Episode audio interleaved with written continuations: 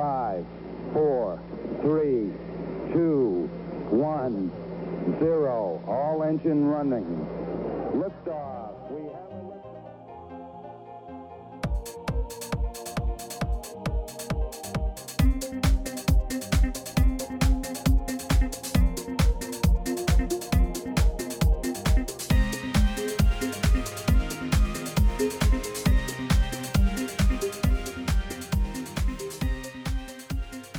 과정을 끝나고 바로 하신 거예요? 아니면 회사를 만드시고 다시 박사를 마치신 어? 그 마지막 1년 차 때 이제 준비를 좀 했었었고요. 그때 사실은 음. 제가 그 MIT 미디어 랩을 준비를 했었어요. 그래서 음, 그 구글-? 네, 네, 구글도 면접을 한번 봤었었고, 그래서 음. 해외 진출에 대한 걸 할까, 아니면은 음. 뭐 스타트업을 할까, 이거를 고민을 하던 차에, 당시 이제 인텔에 350억 엑시스를 했던 류중희 박사, 그리고 지금 네, 네. 그 카카오 자회사 그라운드 X의 대표로 있는 한재선 박사, 요 두 분이 네. 이제 사업을 같이 스타트업을 키우는 그런 accelerator를 만들어 보자. 너의 어떤 음. 발명가적인 능력이 필요하다.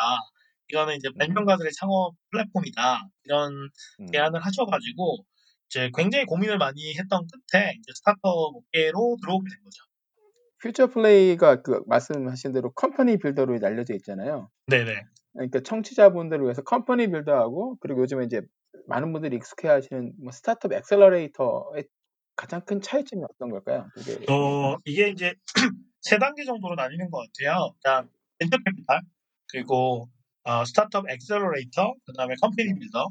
이제 요즘은 이제 이 경계선이 좀 모호해지고 있긴 한데요. 네. 벤처 캐피탈 같은 경우는 사실 좀 금전적인 투자, 재무적 투자를 중심으로 하는 그런 네. entity라고 할 수 있고요. 그리고 스타트업 accelerator는 이제 보통 시드 단계라고 하죠. 스타트업이 이제 초기에 아이디어로 멤버가 뭐 3명에서 5명 정도 될 때, 어, 엔젤 투자자들이 보통 재무적인 투자자들인데, 이걸 조금 더 structure화한 형태로 재무적 투자 및 여러 가지 네트워크를 지원해주는. 그래서 대부분은 이제 회사를 성공적으로 매각을 했거나, 제 스타트업에 대한 경험이 많은 분들이 창업한 그런 entity가 이제 accelerator라고 할수 음. 있고요. 여러 가지 멘토링이나 뭐 네트워크 지원, 금전적인 지원 이런 것들을 하는 거고, 어, 그 company building company는 사실은 여기서 조금 더 들어가 가지고 어, 좀 더 적극적으로 company building까지 해주는 거죠. 그래서 뭐 스타트업 창업자들이 이제 이 company building company에 이제 월급을 받으면서 회사를 준비할 수도 있고요. 반대로 이 음. company가 자체 수익 모델을 위해서 자체적으로 사업을 뭐 자회사 형태로 만들어서 영위할 수도 있고요. 그래서 뭐 흔히 알고 계시는 게 뭐 퓨처플레이도 company building 중에 하나고 그리고 패스트트랙 아시아 같은 것도 company builder라고 얘기를 하고 있죠. 그래서 어, 음. 패스트 캠퍼스, 뭐 패스트 파이브 뭐 이런 여러 가지 사업들을 영위를 하면서 어, 또 패스트 인베스먼트 이런 것들을 가지고 서로 시너지를 내는 네, 그런 형태라고 이해하시면 될 것 같습니다. 그럼 퓨처 플레이를 하시면서 좀 기억에 남는 어, 케이스들이 있으실까요? 뭐 초기에 설립을 하셔 가지고 굉장히 음. 힘든 일도 많고 뭐 재밌는 일도 굉장히 많으셨을 것 같아요. 저도 퓨처 플레이 이야기를 듣고 제가 직접 방문도 해 보기도 하고 네네. 그랬었는데 되게 많이 저도 일해 보고 싶은 생각이 막 들더라고요. 저는 이제 교수가 되고 나서 알게 돼서 아. 좀 아쉽긴 했는데 어쨌든 네. 저는 퓨처 플레이는 사실은 그 어, 엑시스를 하셨던 당시 이제 한재선 박사님, 류중희 박사님이랑 네. 같이 할 수 있어가지고 사실은 이제 되게 빠른 시간에 경영을 좀 정통으로 배운 것 같아요. 지금 저도 음. 이제 제가 대표가 돼서 필드에 와서 뭐 공동 창업자분들이나 제 나이 또래 다른 분들 만나 보면은 어, 사실은 그때 같이 일했던 굉장히 프로페셔널한 여러 그 행위들이 생각이 많이 나거든요. 그래서 음. 이제 뭐랄까 이제 주도를 처음 배울 때 좀 정통으로 배웠던 게 저는 굉장히 감사한 형태이고요. 그래서 네네. 이미 이제 당시 이제 류중희 대표도 회사를 많이 해보고 exit 해보고 뭐 일부 실패도 해보시고 뭐 한재선 박사님도 KT에 또 그 어, 넥스알이라는 빅데이터 company 매각도 해보시고 그 다음에 이제 창업을 하신 거여서 이제 뭐가 경영적인 의사결정에 있어서 중요하고 어떤 타이밍에는 어떤 걸 해야 되는지를 좀 잘 배운 게 저한테 있어서는 가장 큰 어치브먼트인 것 같고요. 두 음. 번째는 이게 컴퍼니 빌딩 컴퍼니다 보니까 수많은 컴퍼니들을 어, 제 3자 입장에서 이제 어, 볼 수 있거든요. 그래서 네. 스타트업의 흥망성쇠 그리고 이 스타트업이 어떤 점이 잘했고 어떤 점이 못했다라는 거를 굉장히 객관적인 잣대에서 볼 수가 있어요. 그래서 예를 들면 저도 음. 지금 이제 개별 스타트업을 하고 있지만 스타트업에 안에 있을 때는 볼 수 없었던 것들이 너무 많거든요. 그러면 이제 바깥에서 네, 네. 객관적으로 나를 바라봐야 되는데 지금 그때 퓨처플레이 했던 게 굉장히 도움이 많이 됩니다. 그런 것들도 네. 되게 좋은 경험이었던 것 같고 아, 또세 번째로는 이제 어, 퓨처 플레이가 당시에는 이제 기술자 예를 들면 이제 한재선 박사님, 유중희 박사님도 박사고 저도 박사고 박사들끼리 모여가지고 엔지니어들끼리 만든 회사다 보니까 어, 음. 사실 한국의 스타트업 생태계를 보더라도 대부분이 서비스 위주예요. 이커머스 플랫폼 네, 사업이거든요. 네. 기존의 네. 이제 어, 생태계에서 이루어지는 여러 가지 transaction에 수수료 붙여가지고 커가는 구조예요. 그래서 뭐 네. social commerce라고 해도 사실 지금 e-commerce가 된 거고 뭐 배달의 음. 민족이라고 하더라도 사실은 이제 기존에 배달하는 사업을 온라인으로 트랜스폼 한 거거든요. 어떤 네. 새로운 기술이나 이런 것들이 중심이 돼서 바꾼 혁신들은 아니죠. 그래서 네, 네. 그- 이제 그런 것들을 만들자라고 모였던 사람들이기 때문에 뭐 당장 이제 투자 수익률이 높지 않아도 이제 사회적으로 굉장히 의미 있는 일을 한다는 자부심이 있었고요.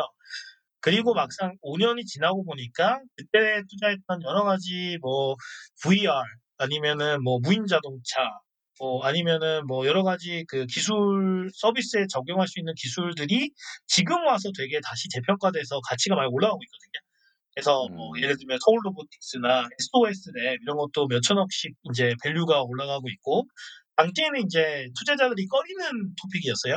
당시에 뭐 음. 어, 이커머스 뭐 이런 뭐 빨리 단기적으로 돈을 벌 수 있는 사업이 사실 VC들한테는 굉장히 매력적인 사업이었는데 저희는 이제 저희 가치를 굳건히 하고자 tech 기반의 여러 스타트업에 베팅을 한 거고 이게 좀 오래 걸리긴 했지만 2020년 지금 상황에서는 굉장히 의미 있는 성적표를 내고 있는 것 같거든요. 그래서 그런 것들이 좀 음. 오래 걸리긴 했지만 굉장히 고무적인 부분인 것 같습니다. 아, 뭐, 쪼 박사님한테도 좀 의미 있는 말씀이신 것 같은데요? 아, 뭐 그렇게 저기 힘든 일을 하시고 계시는 쪼 박사님. 저는 뭐 힘든 일은 아니고요. 또, 또, 또 겸손한다, 또.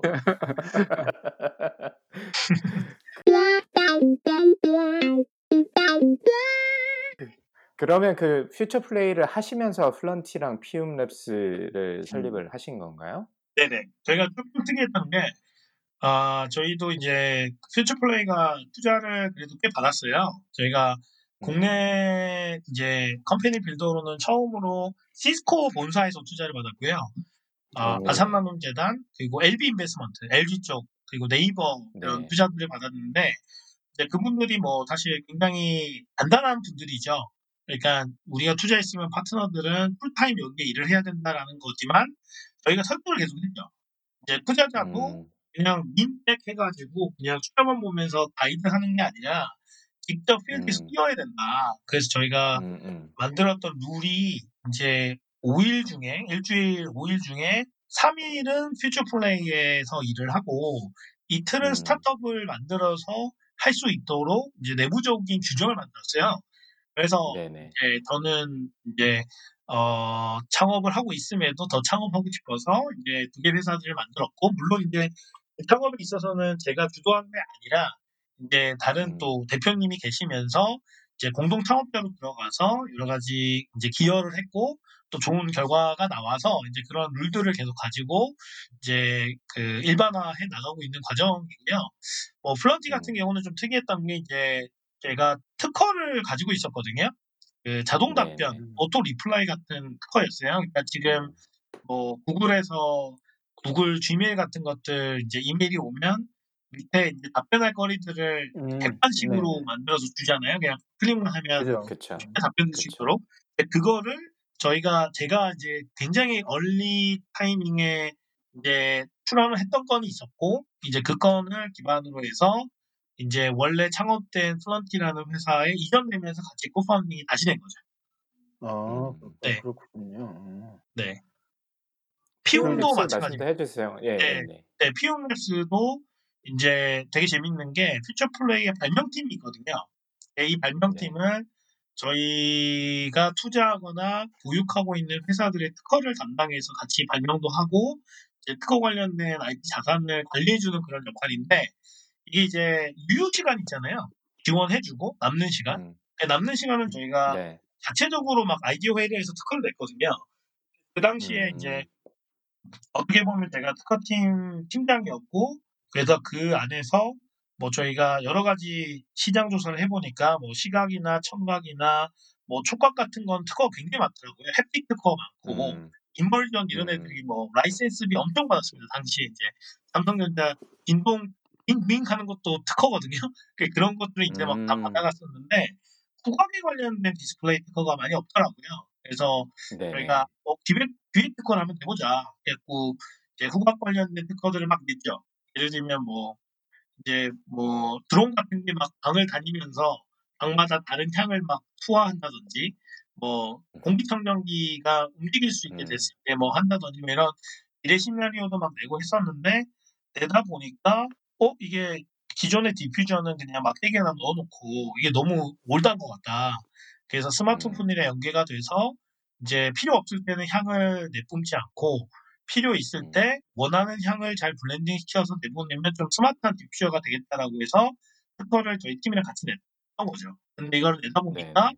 어 이거 시장성도 있을 것 같아라고 해서 그때 저희 팀원이었던 한 친구가 대표가 되면서 spin-off가 돼서 회사가 된 거죠. 음, 네, 그래서 저도 일- 그 파트너로 참여를 했다가 이제 지금은 advisory로 바뀐 상태고요. 그 회사는 음. 이제 지금 뉴욕이랑 한국의 R&D 센터를 가지고 계속해서 이제 성장을 해 나가고 있는 스타트업이 됐습니다. 네, 네. 뭐 참고로 저희 집도 미국에 와서 좀 바뀐 생활 패턴 중에 하나가 향을 되게 많이 쓰는 것 같아요. 미국 같은 경우에서는 향도 음. 초도 향초 같은 향초가 것도 훨씬. 많기도 하고, 음. 예. 그래서 아마 이게 참 그때 생각이 많이 나더라고요. 제가 미국 오고 나서 그 음. 예전에 저한테 말씀해 주셨거든요. PM 랩스에 대해서. 그래서 음. 뉴욕에 출장 올 일도 가끔 있을 것 같으니 오게 되면 뭐 한번 보면 좋겠다라고 말씀을 해주셨는데 어, 제가 오고 나서 생활을 하다 보니까 이 PM 랩스 같은 경우는 그 생각이 많이 나서 아, 괜찮은 것 같다. 미국 시장에서는 적어도 괜찮을 것 같다. 한국은 제가 음. 잘 모르겠지만 어, 그런 생각이 좀 많이 들어서 이게 좀 생각이 나서 제가 다시 한번 네. 여쭤봤고요. 아, 네네. 그러니까 지금 잘 하고 있나요? 어, 네, 지금 그 두 번째 버전 조금 저렴한 버전을 만들고 있고요. 이게 이제 음. 생각보다 가격이 비싸다 보니까 이제 음, 그 폭발적인 성장은 좀 한계가 있어가지고 이제 가격 음. 조정을 하기 위한 시도를 하고 있고 그리고 이제 아무래도 뭐 전 세계적으로 하드웨어 스타트업들이 거의 지금 다들 힘들어하고 있죠. 망한 곳도 되게 네. 많고 어, 그래서 이제 오히려 이 회사는 이제 하드웨어 역량보다는 좀 서비스 역량으로 가려고 포커스를 맞추고 있는 걸로 알고 있어요. 그래서 음, 이제 뭐 지금 포시즌 호텔이 아마 그 테스트 베드로 음. 한번 했었었고 이제 호텔이라든지 뭐 공간이라든지 이런 쪽이 이제 서비스 형태로 들어가는 거를 지금 프로덕을 만들고 있는 걸로 알고 있고 저도 이제 공간 사업을 이제 시작하다 보니까 이제 다음번 네네. 공간은 향을 주제로 한 공간을 지금 만들려고 기획 중이고요. 그때 이제 음. 피움랩스의 device를 한 3, 40개 정도 써가지고 한번 음. 재밌는 그런 고객 경험을 만들어 볼까? 이런 것들 내부적으로 논의하고 있는 단계입니다. 음. 네. 되게 의미 있는 그 활동이신 것 같아요. 네. 근데 내가 피움레스도 그렇고 플루언티도 그렇고 이제 그 뭐죠? 저- 그러니까 투자하셨거나 아니면 company builder로서 참여하신 회사들 쫙 보고 있는데 보면 그 원래 미국에서도 VC들 보면은 자기들이 이렇게 투자하는 도메인이 굉장히 어떻게 보면 이렇게 좁게 정해져 있는 경우들이 되게 많잖아요. 네. 음, 예, 모바일은 모바일에만 하는 회사들이 있고 아니면 뭐 그 biotech이나 이런 데 하는 회사 따로 있는데 보니까 막 플루언티 같은 경우는 이제 뭐 인공지능을 이용해서 이제 그런 messaging 앱을 만드는 데고 피움은 또 다른 쪽이고 6g이라고 뭐 고기 같은 거를 이제 파는 그런 이커머스랑 비슷한 쪽 같은 것 같기도 한데 이 분야가 굉장히 넓은 것 같아요. 그거를 어떻게 커버하시기가 어려웠을 것 같은데 뭐 어떤 비결이 있나요? 그렇게 하시는 저희는 명확한 기준이 있고요. 그 퓨처 플레이 네. 같은 경우는 이제 말 그대로 이제 퓨처잖아요. 미래에서 네. 음. 플레이 놀자라는 뜻이거든요. 그래서 네네. 음. 이제 미래적인 관점에서 향후 5년 후에 혹은 향후 10년 후에 가장 중요해지는 것이 무엇일까를 고민한다고 보시면 될 것 같아요. 그래서 뭐 음. 지금 IoT라고 부르는 것도 나중에는 그냥 일반적인 보편화 된 것이 될 수가 있는 거고 뭐 무인 자동차도 보편화가 될 수가 있는 거고 근데 그때 됐을 때 어떤 것이 변하지 않고 것인가. 가치를 더 가져가는가를 고민해서 투자를 한다고 보시면 되고요. 그래서 네. 오히려 분야나 토픽보다도 그런 혁신성에 이제 더 많은 포커스를 둔다라고 이해하시면 될 것 같습니다. 네, 알겠습니다.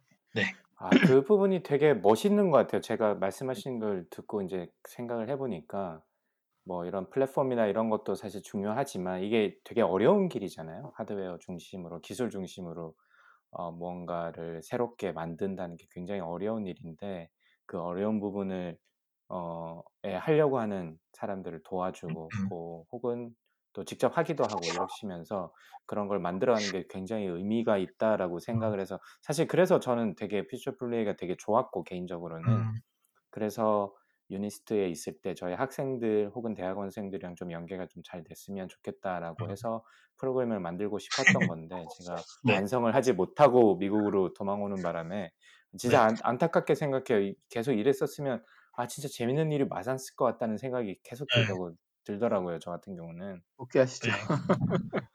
그, 그럴까요?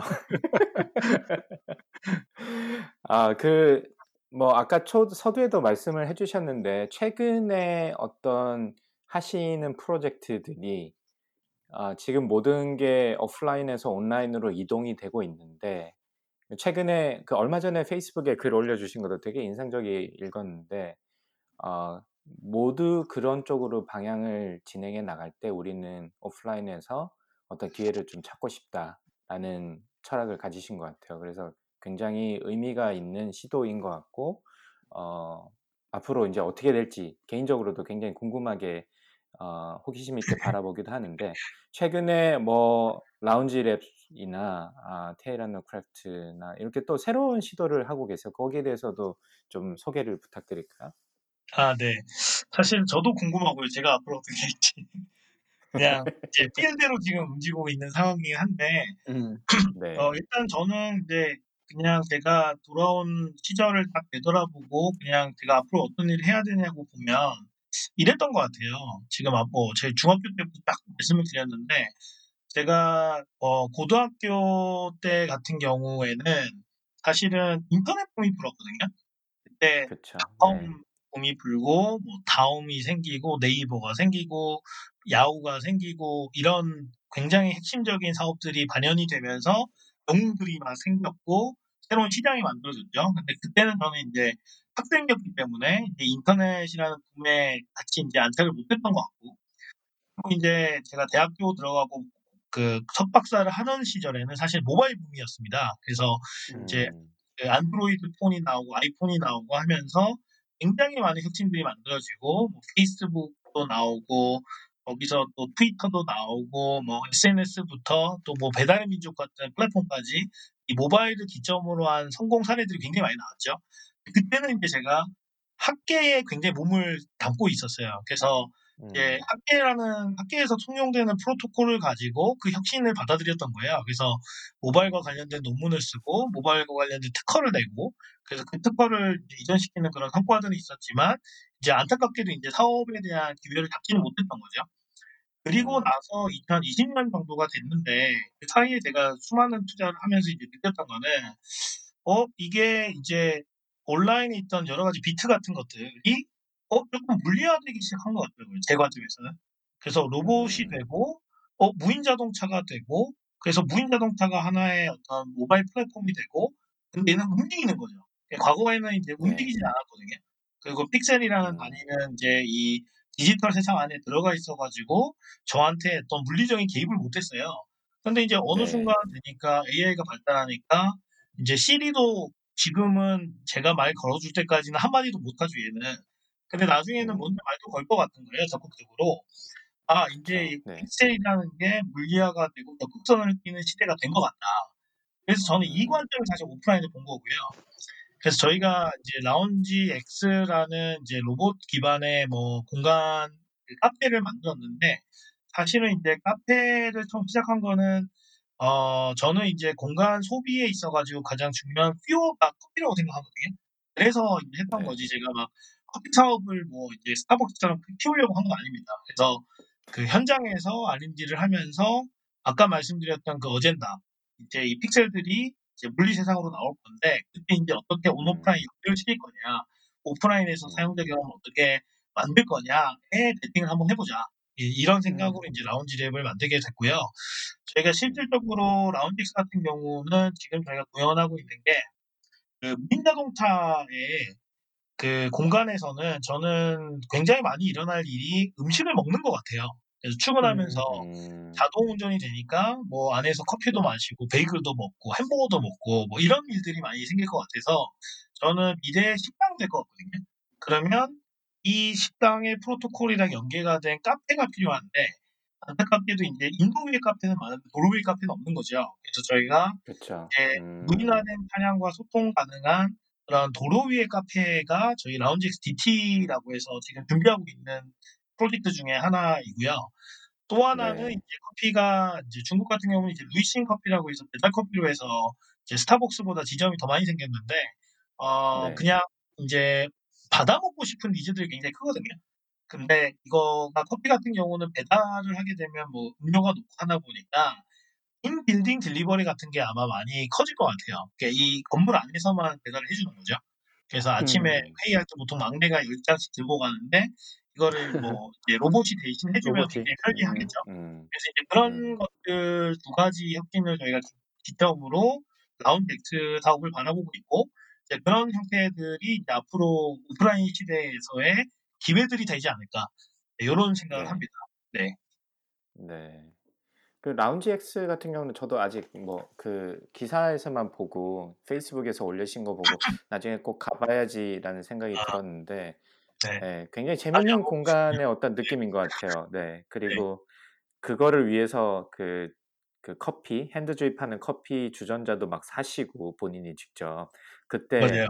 제가 어, 어, 음흠. 뭐 잠깐 코멘트를 달았더니만 제가 하는 일에 대해서 뭐 조만간에 아실 수 있을 거예요 아, 하시더니만 그랬었어요? 라운지 X가 네, 네, 라운지 X가 붐 나오더라고요. 그래서 아, 아, 좀 재밌었던 기억이고 요즘 뭐 라스베가스나 제가 지난번 라스베가스 갔을 때 호텔에 있으니까 주문하면 로봇이 배달을 해주기도 하고요. 아, 제가 네. 엘리베이터까지 어. 같이 타가지고 예, 그거 굉장히 재밌었어요. 그래서 제가 방에서 어, 그 주문을 하면 앱으로 주문을 하면 그 1층에 로비에 있는 식당에서 이제 쿠킹을 한 다음에 음, 로봇에다가 이제 이게 실어 놓으면 로봇이 이제 이동을 해서 엘리베이터를 같이 타고 올라가더라고요. 저는 그게 너무 신기했어요. 그래서 엘리베이터 타고 올라가서 방 앞에 오면 방 초인종이 아마 연결이 돼 있는 것 같아요. 그래서 초- 초인종을 누르고 이제 픽업을 하고 다시 돌아가는 이런 어떤 그 호텔도 있었고 그리고 라스베가스에서 그 맥주를 제조해주는 지금 로봇 암을 이용해가지고 지금 커피를 만들어주잖아요. 네네. 그렇듯이 맥주를 따라줬던지 제가 정확하게 안 해봐서 몰랐는데 약간 그런 어떤 좀 재밌는 로봇 팔을 이용한 어, 맥주 바 같은 게 있었던 것 같고요. 그래서 아 그런 그 라스베가스에도 이런 시도가 있는데 한국에서도 아, 굉장히 황 박사님께서 재밌는 시도를 하시구나라는 생각은 들었는데 그렇게 깊게까지 생각하시는지는 몰랐어요. 그래서 네. 오늘 굉장히 많은 걸 배웠고 테헤란로 크래프트라고 최근에는 또, 또 새로운 일을 또 벌이시는 것 같은데 요거에 대해서도 좀 소개, 소개를 좀 부탁드릴까요? 아, 네. 그 테헤란로 세무사들이라는 회사는 사실은 뭐 제가 그 메인 경영에 참여하지는 않고요. 거기는 약간 음, company building 형태로 이제 친한 후배가 이제 대표 공동 대표를 하고 있는 패션 아이웨어 회사입니다. 그래서 뭐 네, 네. 젠틀몬스터 생각하시면 될 것 같아요. 젠틀몬스터 선글라스가 사실 만들어지면서 뭐 루이비통 쪽에서도 투자도 받고 해서 뭐 1조 넘는 value가 돼서 굉장히 어떻게 음. 보면은 한국의 패션 시장을 많이 넓히는 그런 일들을 했었는데 이제 그런 음. 것들을 뭐 조금 세대가 바뀌었으니까 좀 더 young한 세대에 맞는 뭐 디자인이나 빠른 어떤 프로세스를 가지고 이제 아이웨어, 아이웨어 시장에 혁신을 해보자라고 해서 만든 회사고요. 음. 이제 뭐 한 6개월 정도 됐습니다. 그래서 뭐 기존에 좀 천편일률적으로 뭐 연예인들 안경 씌워가지고 그냥 뭐 브랜드 value 만들어서 그냥 판매하는 게 아니라 좀 재밌는 그런 시도들 많이 하고 있고 예를 들자면 저희 뭐 IT 업계에 뭐 뛰어난 그런 분들 제 Move Forward 프로젝트라고 해서 뭐 유명한 그런 혹은 뭐 굉장히 의미 있는 일들을 하셨던 분들을 모델로 내세워서 이제 음. 그들의 인터뷰랑 이런 어떤 선글라스를 같이 이제 콜라보하기도 했고요.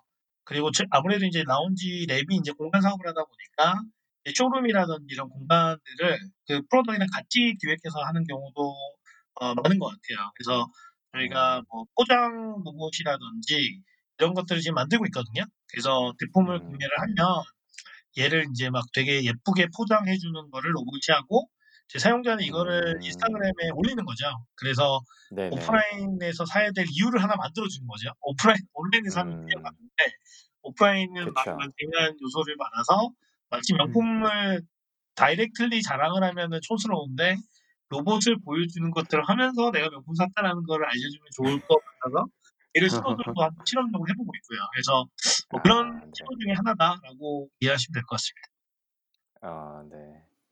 그럼 지금 대전에 짓고 있는 새로운 공간도 지금 현재 서울에 있는 라운지 X랑 비슷한 건가요? 어, 네. 라운지 X의 톤앤 매너를 그대로 따르고요. 근데 저희가 음. 공간 뭐 원도심 재생 사업에 가까운 형태로 이제 만들어지다 보니까 그 아, 공간의 네, 네. 특성을 좀 살리는 거죠.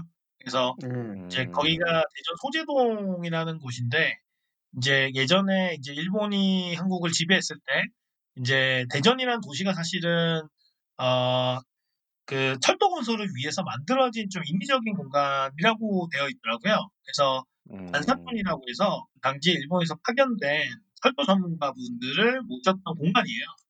그래서 아. 그 네네. 공간의 형태가 그대로 보존이 되어 있습니다. 6.25 때도 이제 파손되지 않고 보존이 되어 있어서 이제 그 공간을 살리면서 이제 뭐 로보틱스라는 미래 기술을 좀 촌스럽지 않게 잘 넣, 넣고자 저희가 기획을 해서 만들었고요. 어, 지금 3월 1일 오픈 예정입니다. 음. 어.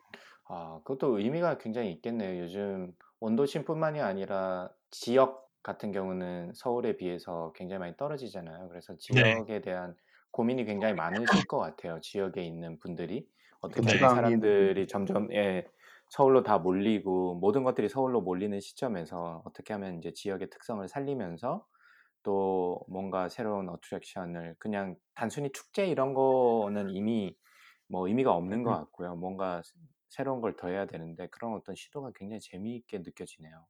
네. 그래서 그 저희가 두 가지 공간을 지- 기획을 하고 있는데 이제 음. 뭐 완전히 그 공간을 탈바꿈시킨 게 아니라 기존에 있는 형태를 복원을 했어요.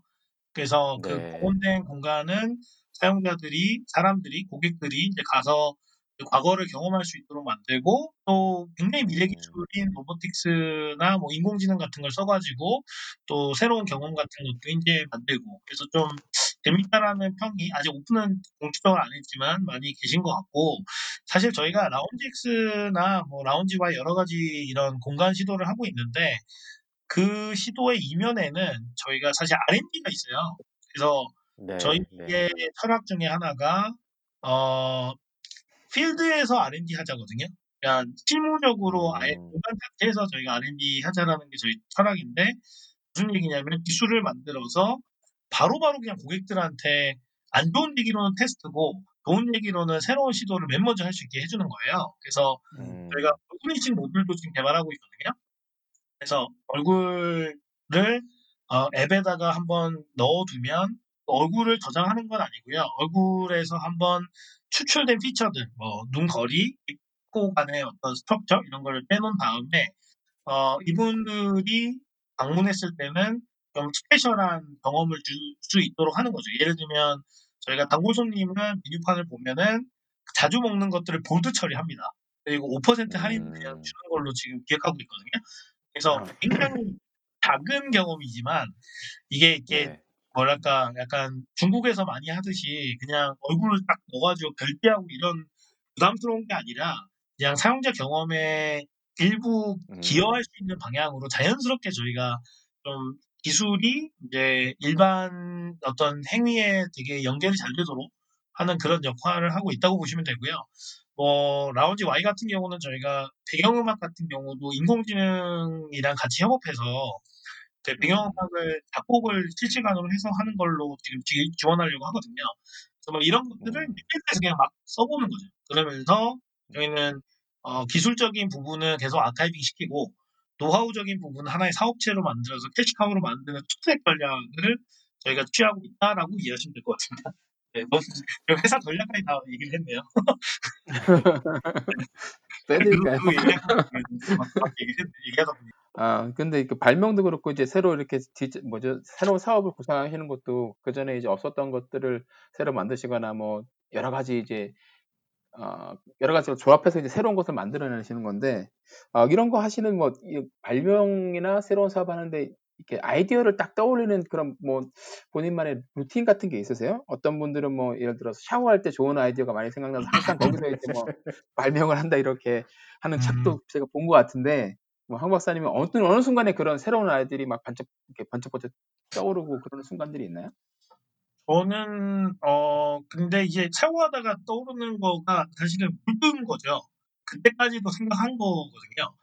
그래서 음, 음. 음. 네 그때까지 생각할 정도로 계속 생각하면 뭐라도 떠오르는 것 같고요. 그리고 사실은 막 이런 논문들도 있어요. 예를 들면 그 어, 굉장히 천장이 높은 공간에 이제 creativity가 필요한 task를 줬을 때 천장이 낮은 곳에서 그 문제를 해결한 집단이랑 통계적으로 유의미하게 차이가 나거든요. 좋은 음. 아이디어들이 넓은 곳에서 많이 나와요. 그리고 physical 음. activity가 높으면 또 좋은 아이디어가 많이 나온다는 실증도 논문들도 꽤 있습니다. 그래서 네. 뭐 아리스토텔레스가 뭐 이렇게 뭐야 목욕탕에서 반신욕 하다가 막 뭐 아이디어 나오고 뭐뭐 이렇게 그죠? 뉴턴이 타고 네네. 떨어지는 거 연구실이 아니라 뭐 바깥에서 알았잖아요. 이게 굉장히 네. 과학적이다라는 그런 얘기는 있는데 사실은 이 말은 뭐냐면 그냥 계속 생각했다라는 거고요. 어디서나. 그리고 음, 음. 더 중요한 거는 저는 아이디어라는 거는 별로 안 중요한 것 같아요. 그래서 음. 사실 어떤 아이디어든지 간에 막상 찾아보면은 반드시 비슷하거나 선행 특허들은 나오거든요. 그러면은 그쵸. 무슨 얘기냐면 실행을 먼저 하는 게 훨씬 중요한 것 같고요. 그러면 그렇다고 해서 그러면 특허가 있는 걸 너네가 실행해 실행해가지고 그 로열티를 주면서 사업을 해라 라는 거냐라고 반문하실 수 있겠지만 뭐가 재밌냐면 시행을 하게 되면은 반드시 실행하지 않았을 때 알 수 없었던 것들을 알게 돼요. 그쵸. 그러면서 네, 새로운. 발명이 나오거든요. 네.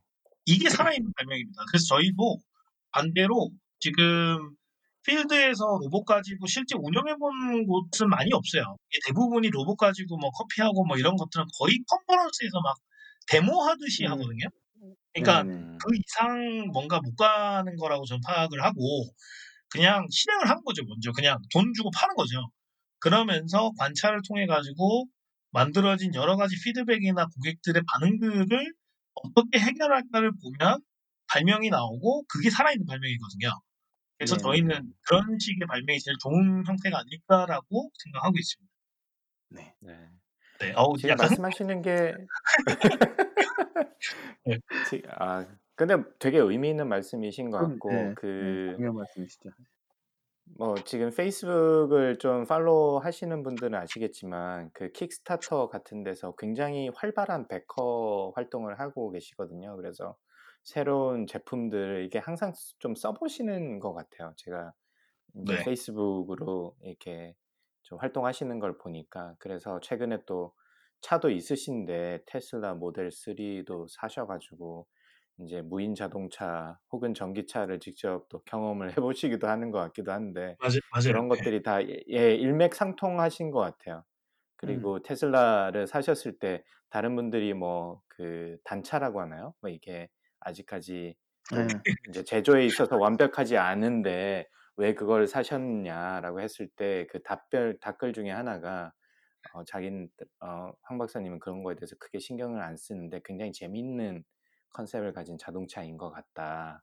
그래서 어, 만족하면서 탄다고 말씀하셨던 것도 지금 네. 말씀하시는 거에 주 이렇게 일맥상통하지 않나라는 생각이 드네요. 그 한편으로는 되게 부럽기도 하고 그렇게 베킹을 하고 새로운 제품들 저도 그런 걸 되게 좋아하는 사람 중에 하나거든요. 이렇게 새로운 걸좀 어, 시도해보고 경험해보고 이런 게 굉장히 좋아해서 한편으로는 굉장히 부러워하면서 페이스북을 열심히 모니터링을 하고 있습니다.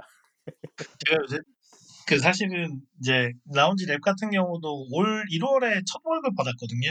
그래서 네, 퓨처플레이 나와서 월급 계속 안 받고 있는 생활을 했었어요. 그 이제 네, 처음 이게 quick cash가 나오기 전까지는 이제 안 받는 생각으로 그러다 보니까 이제 음, 잔고가 점점 늘어나고 있어가지고 이제 약간 손도 이제 택배 오면 혼납니다. 저도 이제 조금 사는 게 줄어들 수도 있다. 예, 이렇게 네, 이제 제가 다들 줄어들면 creativity가 떨어져서 이제 앞으로 미래에 대한 캐시번도 더 빠를 거다. 그러면 안 된다. 이런 얘기를 하고 있죠.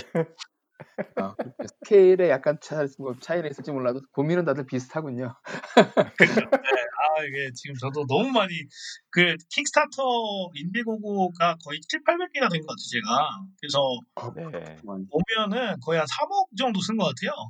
이거는 너무 와, 많이 쓴다. 그런 생각이 저도 들어가지고, 조금, 네. 이제, 컨, 그, 속도 조절하려고 지금 기다리고 있습니다. 아, 많이 어떤 분이. 어떤 분이 페이스북에 그렇게 질문하셨더라고요. 그렇게 많이 사시는데 도대체 이거 다 어디다 모아놓냐? 음, 그, 방이 따로 있고요. 네.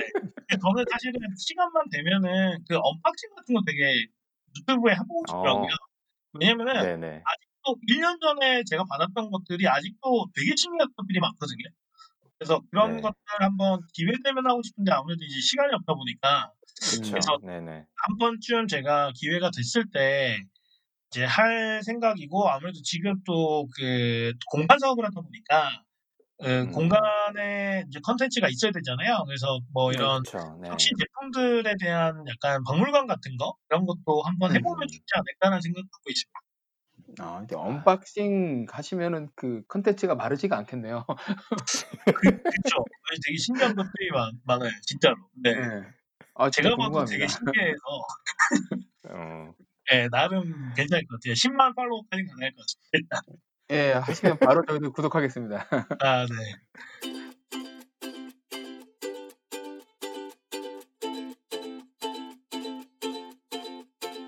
창업자이시고 또 투자자시고 컴퍼니 빌더로서도 활동을 하시고 많은 걸 하시는데 이 각 직업들의 그 매력이 어떻게 조금 음, 다를 것 같아요. 어떻게 보세요? 음, 어, 저는 사실은 이제 본질이 제일 중요한 것 같아요. 그 네. 본질은 어, 저는 뭔가 발명을 하고 싶은 거죠. 새로운 거를 음, 만들어서 세상에 선보이고 싶은 거죠.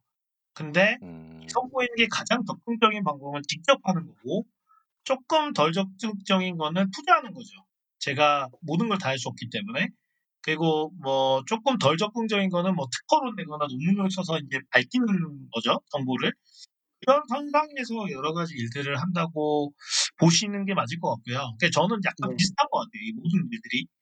그래서 모든 음, 일들을 거의 음, 비슷한 관점으로 보고 있고, 어, 예를 들면 이제 제가 지금 창업을 해서 하는 것도 일종의 투자인 거죠. 제 에너지 투자하고 다문군 대가 투자하는 투자인 거고, 음, 뭐 제가 못하는 일들은 또 투자라는 어떤 프로토콜 가지고 이제 하는 거고, 이제 다만 이제 각각 영역에서 매력이나 다른 점들이 굉장히 많겠죠. 그거를 생각을 해보면, 어, 일단은 투자 같은 경우는, 어, 배우는 점도 굉장히 많은 것 같아요. 그러니까 뛰어난 음, 창업자분들이나 뭐 이제 반대로 굉장히 뛰어나지 않은 창업자도 많거든요. 그래서 정말로 잘못된 일들을 하시는 분들은 오히려 투덜대면서 배울 수 있는 것 같고요. 정말 음, 창업을 잘하시고 사업을 잘하시는 분들은 그 옆에서 그냥 투자했다는 이유만으로 주주가 됐다는 이유만으로 그 혁신성을 이제 배울 수 있다는 점은 굉장히 장점인 것 같아요. 그래서 어, 음, 투자는 어, 제가 있는 곳에서 동시에 여러 가지 스타트업들의 흥망성쇠를 볼 수 있다는 게 강점인 것 같고요. 그 사업이라는 거는 어, 사실 투자랑은 또 다르죠.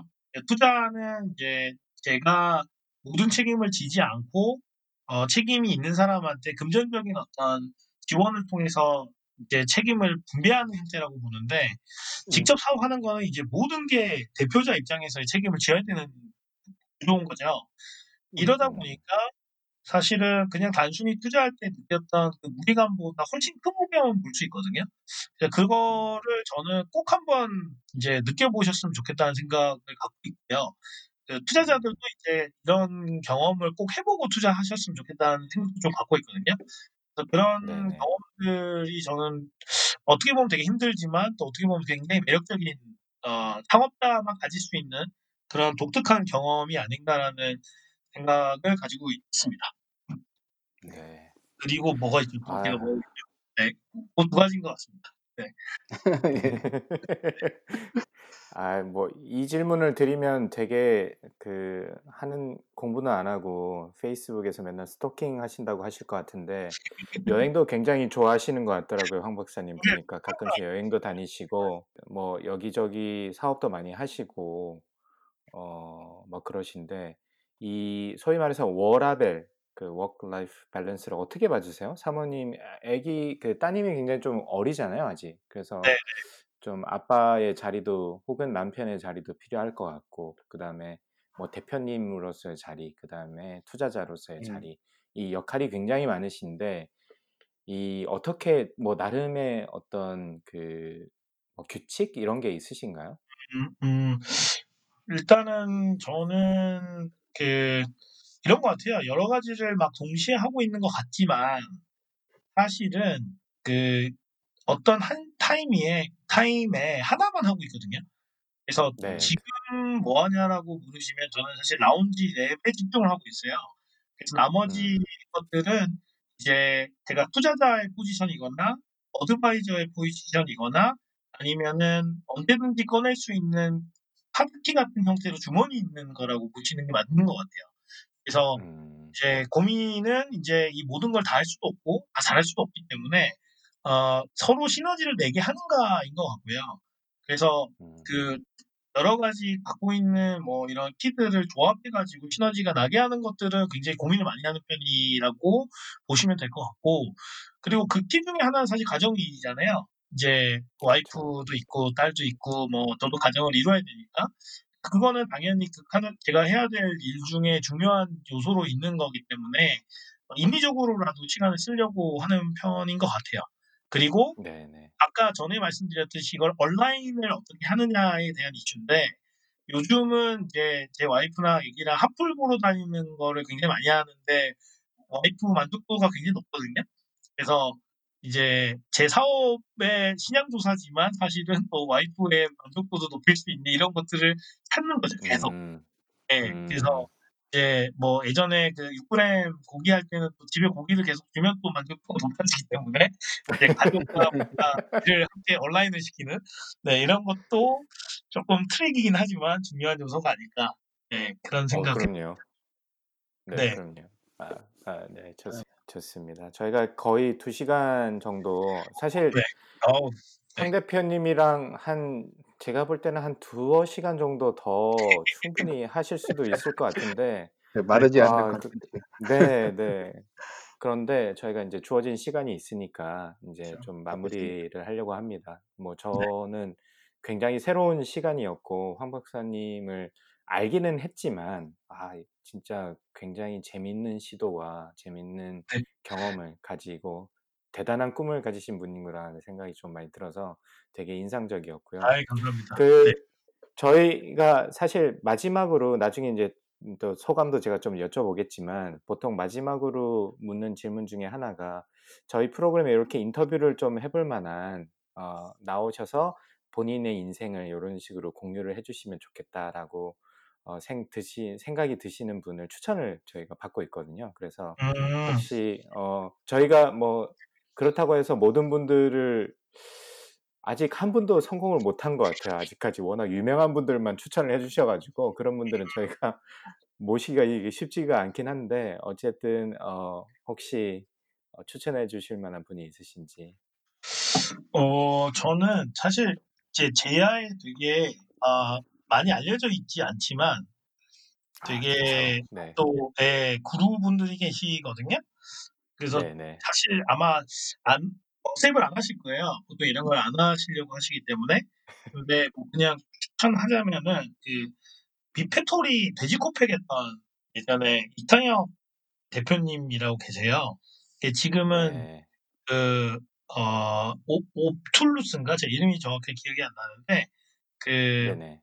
터, 그, 샤워를 한 다음에 이렇게 device 위에 올라가면 device가 이제 바람을 줘가지고 하는 걸로 해서. 되게 히트를 쳤던 그런 시도를 했던 분이시고, 그래서. 그분이 이제, 어, 미샤에 또 exit도 하셨죠. 정확히 제가 금액은 음, 모르겠는데, 이제 미팩토리 그 코팩으로, 돼지코팩으로 뭐 몇억 개 이상 그 매출액을 만들고, 그리고 이제 또 미샤에 인수를 하신 다음에 미샤에서 또 그런 새로운 device를 만들어 가지고 또 히트를 치신 경험들을 보면은 굉장히 또 좋은 사례들과 insight가 있으신 것 같아서 이제 그분 모시고 얘기 나누는 게 네네. 굉장히 좋지 않을까 싶습니다. 아, 네. 네. 제가 가능할지 모르겠지만 어쨌든 네 노력은 해보겠습니다. 조방님 그 저희 오늘 그 황 대표님이랑 뭐 기존에 알고는 계셨을 텐데 네. 처음 이제 두 시간으로 이렇게 좀 자세하게 이야기를 나눠봤는데 어떠셨어요? 아, 정말 재미있는 시간이었고요. 아, 기억에 많이 남는 말씀들을 많이 해주셔서 좀 인터뷰 이제 올리시면 계속 들으면서 계속 네. 곱씹어 봐야 될 것 같아요. 특히 음, 그게 그 본질을 계속 그 계속 그러니까 본질을 찾아서 생각하는 게 중요하다는 말씀을 해주셨는데 그게 예, 진짜 중요한 것 같긴 하네요. 이게 그렇게 해야지 모든 것들이 이제 본질을 찾아야지 제대로 볼 수가 있으니까. 또 일, 혹시 또 쪼박님이 또 하드웨어 하시는 분이라서 또 아마 아, 좀 같은 느낌? 뭐 이런 게 좀 있으실 것 같다는 생각이 좀 저는 슬쩍 스쳐 지나갔는데 네. 네 모르겠습니다. 노트북, 노트북 팬 소리의 본질도 찾았습니다. 이거를 끄니까 노트북 팬이 안 떴네요. 아, 그 사이에 예, troubleshooting도 네. 다 하시고 바쁘셨습니다. 네, 그 사이에 제가 아마 좀 길게 가잖아요, 저희가. 그 네. 사이에 네. 바꿨더니, 아, 본질적으로 얘가 고쳐졌네요. 예, 그리고 R&D는 현장에서 아, 이 말씀도 굉장히 아, 와닿고요. 네. 아, 네, 좋았습니다. 뭐, 뭐 저도 사실 아 이분에 대해서 잘 몰랐구나. 그리고 뭐 이런 생각이 좀 들었고 저는 그 공간에 대해서 미래를 보신다는 부분에서 되게 어, 인상적이었고 앞으로 좀 많이 응원드리고 싶어요. 어, 개인적으로 모든 게 다 이제 온라인화되고 어, 그런 시대를 저희가 살고 있는데 저도 마찬가지로 오프라인에서 아직 기회가 있다고 생각하는 사람 중에 하나고 음, 그거를 좀 즐기는 사람 중에 하나거든요. 그래서 어떻게 보면 접목 이 둘 간의 어, 이잘 접목된 어떤 시너지를 줄 수 있으면 너무 좋을 것 같은데 그런 의미에서 그 황 대표님이 하시는 시도들이 굉장히 의미 있다고 생각하고 특히 한국 같은 경우에는 제가 되게 아쉬운 부분이 이 소프트웨어적으로는 굉장히 빨리 따라오는데 이 하드웨어적으로는 새로 부시고 짓기만 하지 거기서 어떤 문화라든지 어떤 미래를 실험해 본다든지 어떤 이런 부분에 있어서 다른 나라에 비해서 좀 약하다는 느낌을 저는 항상 가지고 있거든요. 그래서 그런 그 황 박사님이 하시는 시도들이 좀 잘 발현이 돼가지고